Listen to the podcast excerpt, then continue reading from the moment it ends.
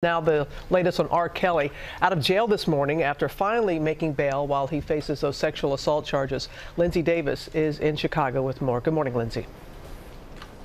Good morning to you, Robin. After spending those three nights behind bars, in the end, it was not Robert Kelly who came up with the bond money. According to the Chicago Tribune, it was a 47 year old woman from the suburbs of Chicago who came up with the $100,000, identifying herself on the bond slip simply as a friend.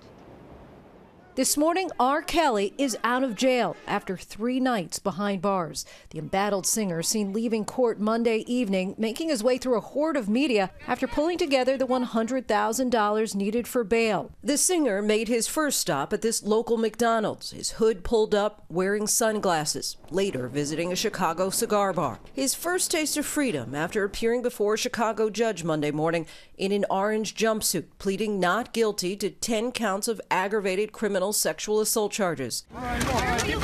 Kelly could be facing decades behind bars. His estranged brother telling me he now fears for the artist's safety. I know that Robert mental capability is not jail if he goes to jail, he needs to be watched. I would like to see him get help. Kelly is accused of assaulting four alleged victims between 1998 and 2010, three of whom were said to be underage. Attorney Michael Avenatti says he now represents two Kelly accusers and handed over a second video to prosecutors Monday, claiming the 55 minute tape shows Kelly sexually assaulting the 14 year old victim included in the indictment. Potential evidence Kelly's attorney is looking to discredit. I have no reason to believe that there is any tape of Mr. Kelly acting inappropriately in relation to these cases. All of this comes on the heels of that explosive Lifetime docu-series, Surviving R. Kelly. No matter how demeaning it felt, a scene, you had to always just play along with it. Where several women allege the singer used his fame to control and abuse them, claims Kelly vehemently denies.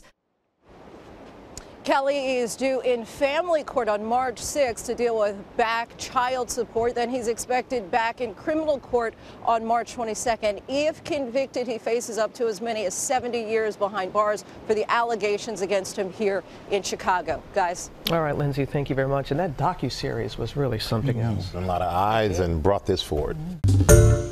Hi, everyone. George Stephanopoulos here. Thanks for checking out the ABC News YouTube channel. If you'd like to get more videos, show highlights, and watch live event coverage, click on the right over here to subscribe to our channel. And don't forget to download the ABC News app for breaking news alerts. Thanks for watching.